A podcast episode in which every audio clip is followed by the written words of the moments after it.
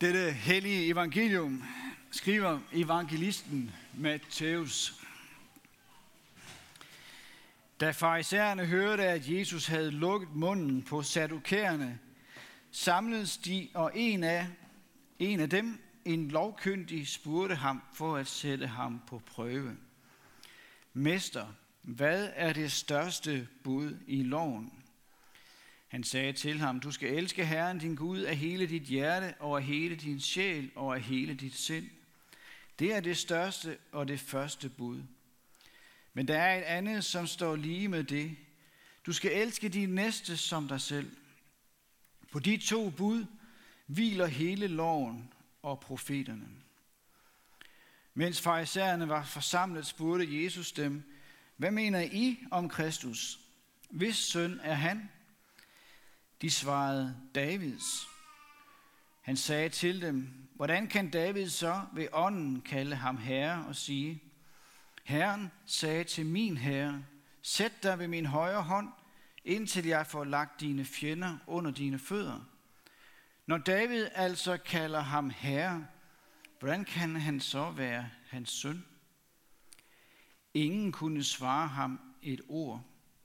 Og fra den dag turde heller ingen længere at spørge ham om noget. Amen.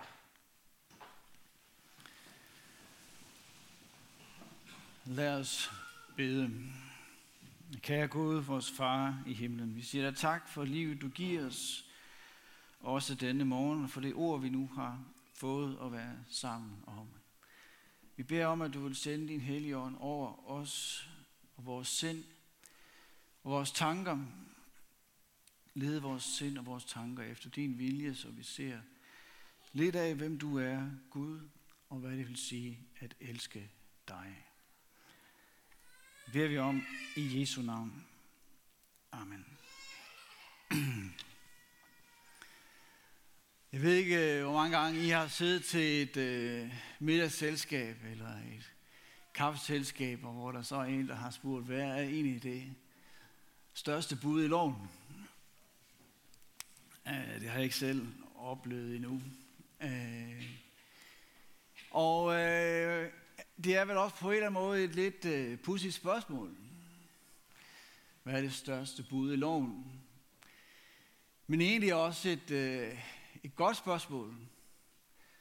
Hvis loven er udtryk for Guds vilje, det som Gud vil, er der så noget, som Gud vil mere end, anden, end andre ting, kunne man spørge? Eller hvor ligger centrum i Guds hjerte, i Guds vilje, i Guds passion, i det Gud han vil? Hvad er vigtigst for Gud?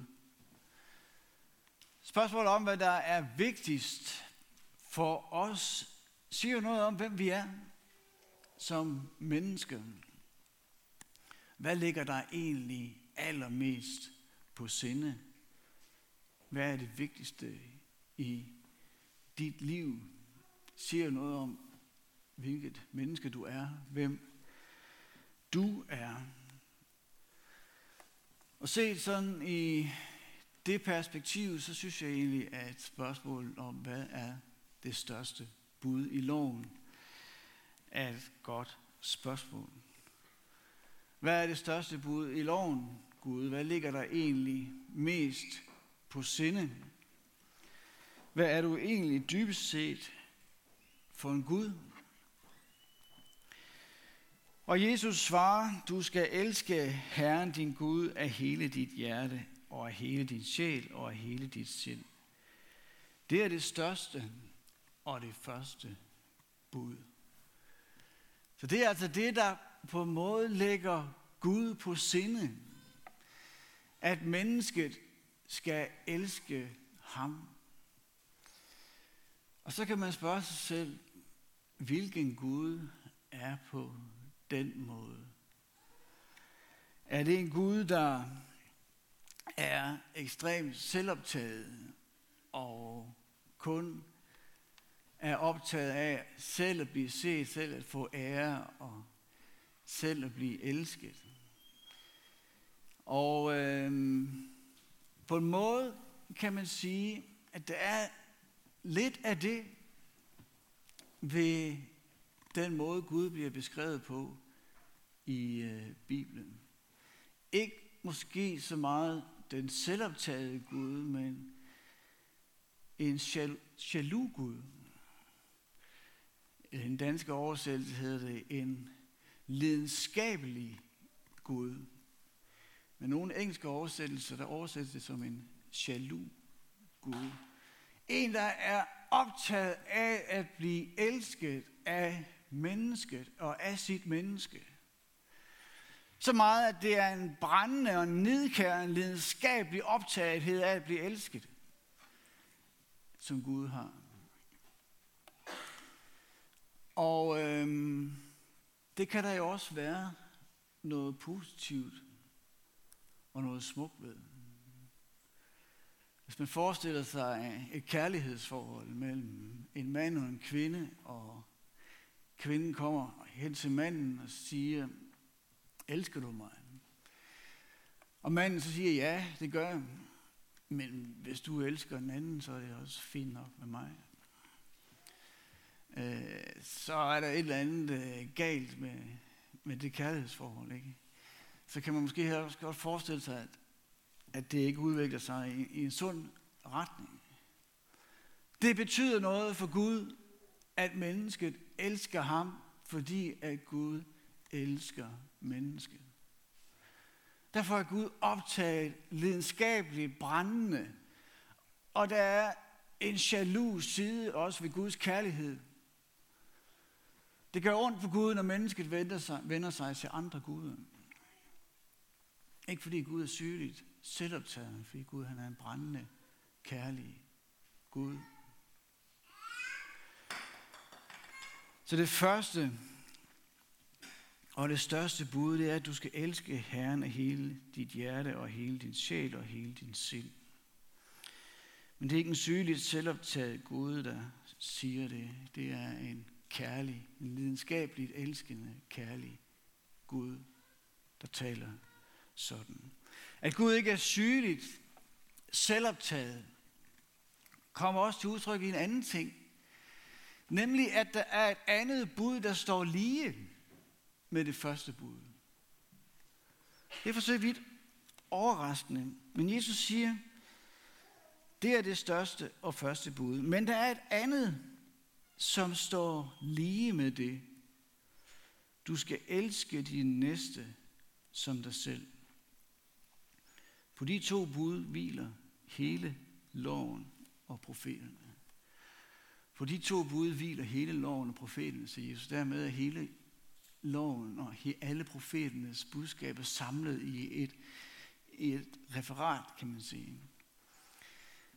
Det der med at samle budene i en referat, det var der sådan lidt sport i på Jesu tid. Der var engang en, øh, en anden rabbiner, der levede samtidig med Jesus, som hed Hillel.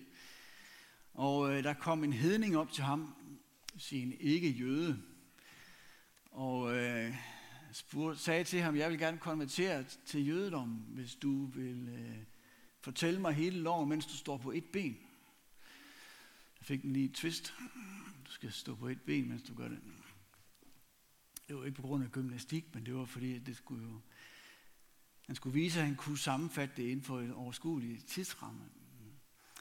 Og så siger Hillel, alt det, som du ikke vil, at menneskene skal gøre mod dig, det skal du heller ikke gøre mod dem. Sådan er loven. Resten er fortolkning. Gå nu hjem og studer, sagde han. Så det kunne han godt. Han kunne sammenfatte loven i noget af det, der ligner den gyldne regel. Og han kunne sammenfatte loven som, at du skal handle mod andre, som du vil, at andre skal handle mod sig selv. På den måde ligner han Paulus. Paulus han kunne sige, hele loven rummes i dette ene ord. Du skal elske din næste som dig selv. Og det er mennesker, der tager det ud af en jødisk tradition, en tradition, der kender loven, og som har grundet og mediteret over loven. Og de taler altså om lovens Gud. Og når de skal sammenfatte lovens bud, så kan de sammenfatte det i et ord. Du skal elske din næste som dig selv. Jesus han sammenfatter loven her i to. Du skal elske Herren din Gud, og du skal elske din næste som sig selv. Et andet sted siger han, så vær da barmhjertig, som jeres himmelske far er barmhjertig. Men den der Gud, der er lidenskabeligt optaget af, at mennesket må elske ham, er altså lige så lidenskabeligt optaget af, at mennesket må elske sin næste. Det er ikke en sygeligt selvoptaget Gud, der taler sådan her. Det er en Gud, der er kærlighed, der taler sådan. En Gud, der ønsker, at kærligheden skal råde mellem ham og menneske, og mellem menneske imellem.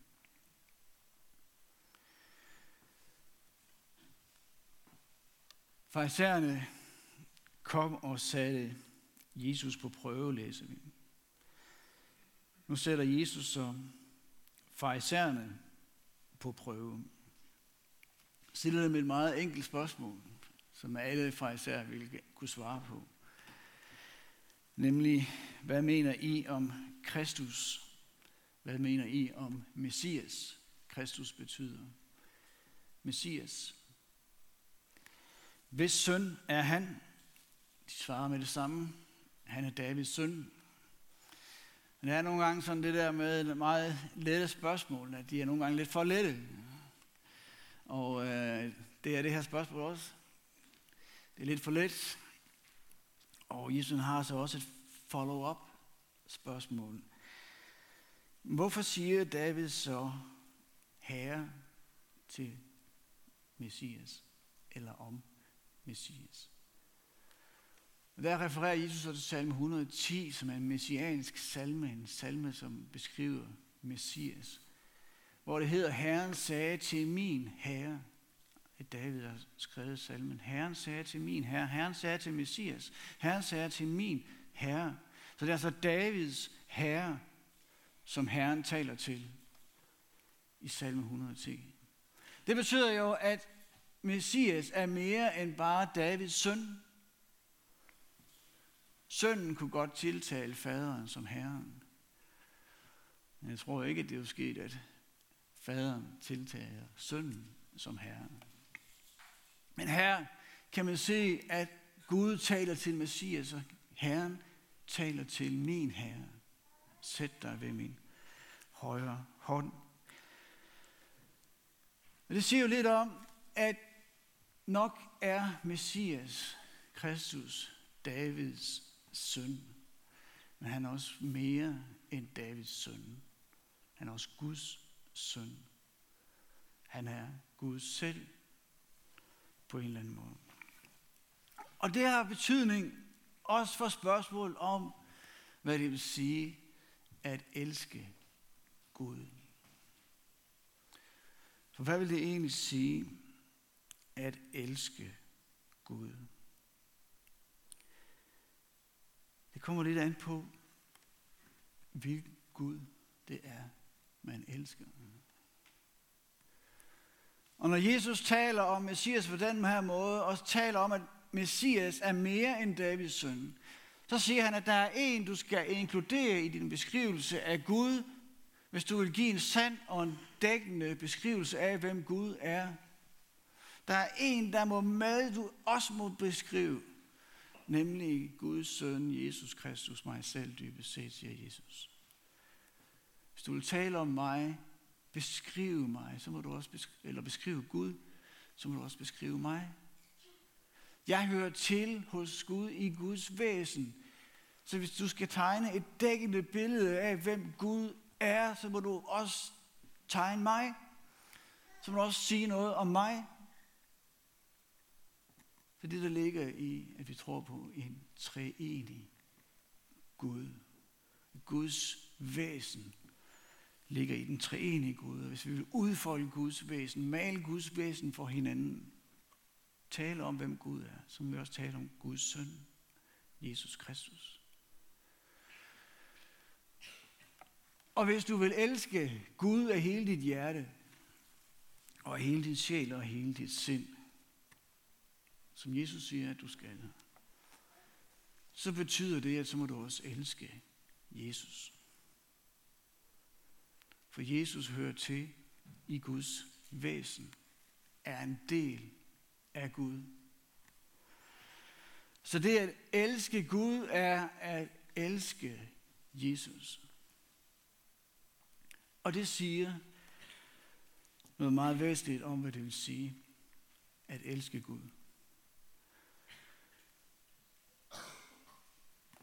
Fordi det siger noget om, at det at elske Gud, det er at elske ham, der elskede mig, før jeg elskede ham.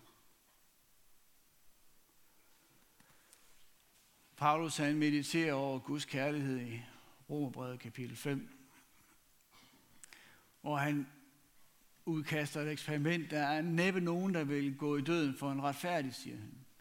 En, der har gjort, hvad han skulle. Måske er der en, der vil våge livet for en, der er god. Måske vil man våge livet for en, der er god. Altså en, der er mere end retfærdig, en, der er god.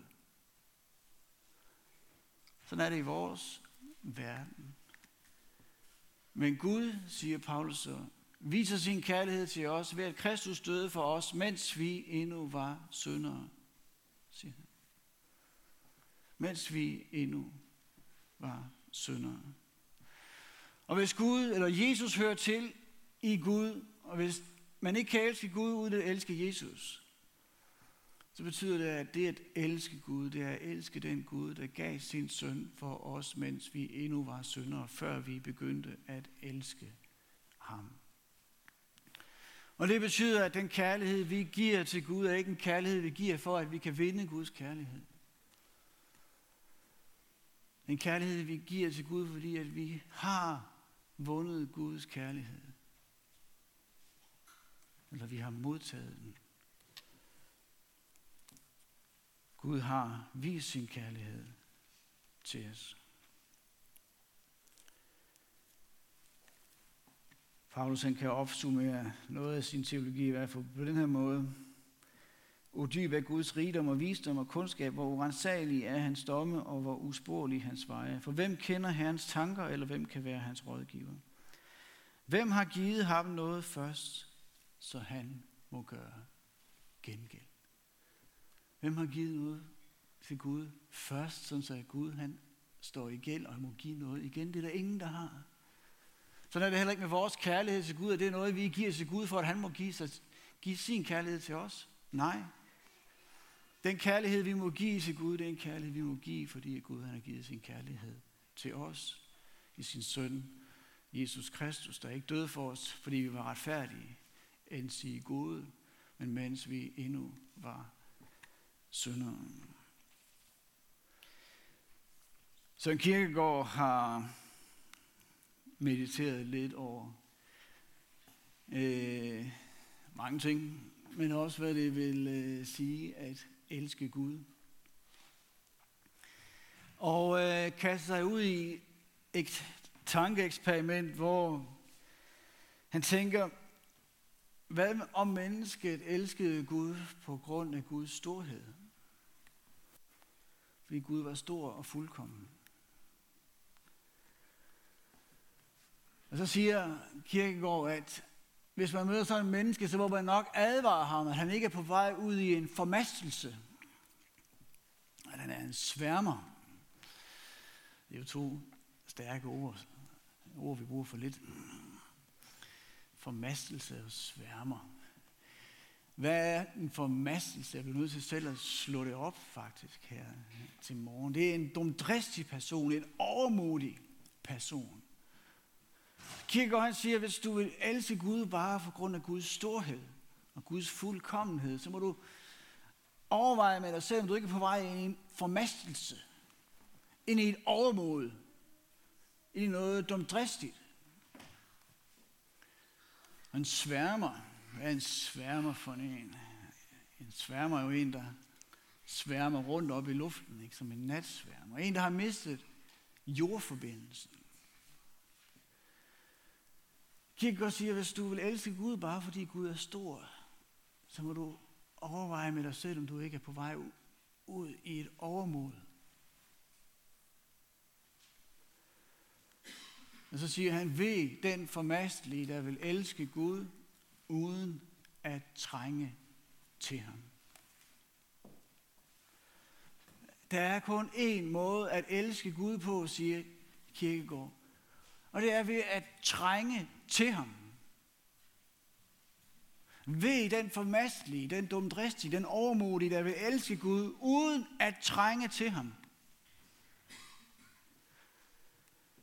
Det er overmod, som undervurderer man, hvem man er. Man kan kun elske Gud ved at trænge til ham. Fordi at så elsker man ham som menneske, og så elsker man ham, som han er, nemlig Gud. Mig, der er menneske, der er et svagt menneske, der kan blive sygt, som ikke altid lever, som jeg ønskede, jeg skulle leve, som er en synder i Guds og menneskers øjne. Jeg kan kun relatere til Gud som ham, jeg trænger til. Jeg har brug for hjælp fra. Jeg har brug for hjælp til at trække vejret, til at leve, til at komme igennem min dag, og jeg har brug for hans nådige tilgivelse, når jeg går i seng om aftenen. Og de gode nyheder er, at sådan en Gud er Gud. En Gud, der vil give dig, hvad du trænger til. En Gud, som du må relatere til, som den, der trænger til hans godhed, og til hans nåde, og til hans barmhjertighed, og til hans hjælp. At han rækker hånden ud og bærer dig. At han tilgiver dig for dine synder. Sådan er Gud. Og det er den Gud, der siger, du skal elske mig. Du skal holde dig til mig. Du skal søge det, du har brug for hos mig, for jeg er Gud, og jeg kan skærme dig. Og jeg kan bære dig. Og jeg vil tilgive dig din sønder.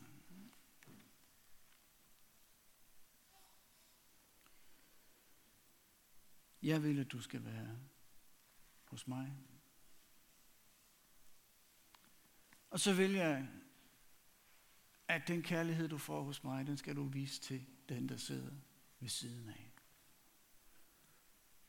Det vil jeg faktisk lige så meget, som at jeg vil, at du skal elske mig. Der er ikke noget konkurrenceforhold her. Der er et andet bud, der står lige med det første, siger Jesus. Det står lige med. Det står ikke over, det står heller ikke under, det står lige, det står på niveau. Gud er også optaget af, at den kærlighed, han rækker til os, at vi rækker den til den, der sidder ved siden af. Dem vi er omkring. For Gud er kærlighed. Gud er kærlighed.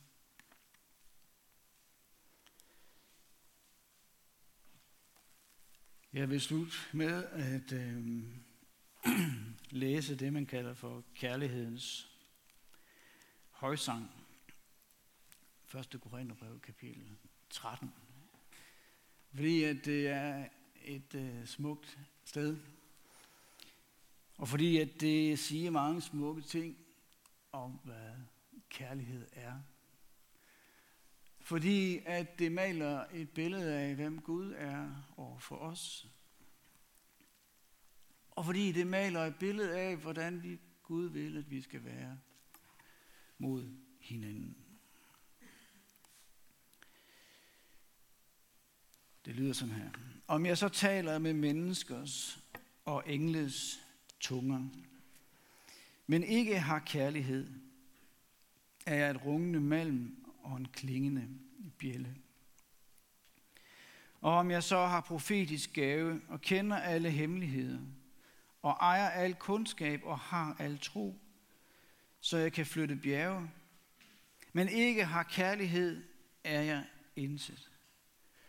Om jeg så uddelte alt, hvad jeg ejer, og giver mit læme hen til at brændes, men ikke har kærlighed, gavner det mig intet. Kærligheden er tålmodig. Kærligheden er mild. Den misunder ikke. Kærligheden praler ikke. Biler sig ikke noget ind. Den gør indsat usømmeligt. Søger ikke sit eget. Hisser sig ikke op. Bærer ikke nag. Den finder ikke sin glæde i uranden, men glæder sig ved sandheden. Den tåler alt, tror alt, håber alt, udholder alt. Kærligheden hører aldrig op. Profetiske gaver, de skal forgå. Tungetale, den skal forstumme. Og kundskab, den skal forgå. For vi erkender stykkevis, og vi profeterer stykkevis. Men når det fuldkommende kommer, så skal det stykkevise forgå. Da jeg var et barn, talte jeg som et barn, forstod jeg som et barn, tænkte jeg som et barn. Men da jeg blev voksen, aflagde jeg det barnlige. Endnu ser vi et spejl i en gåde, men der skal vi se ansigt til ansigt. Nu erkender jeg stykkevis, men der skal jeg erkende fuldt ud, ligesom jeg selv, selv er kendt fuldt ud. Så bliver der tro, håb, kærlighed. Disse tre. Men størst af dem er kærligheden.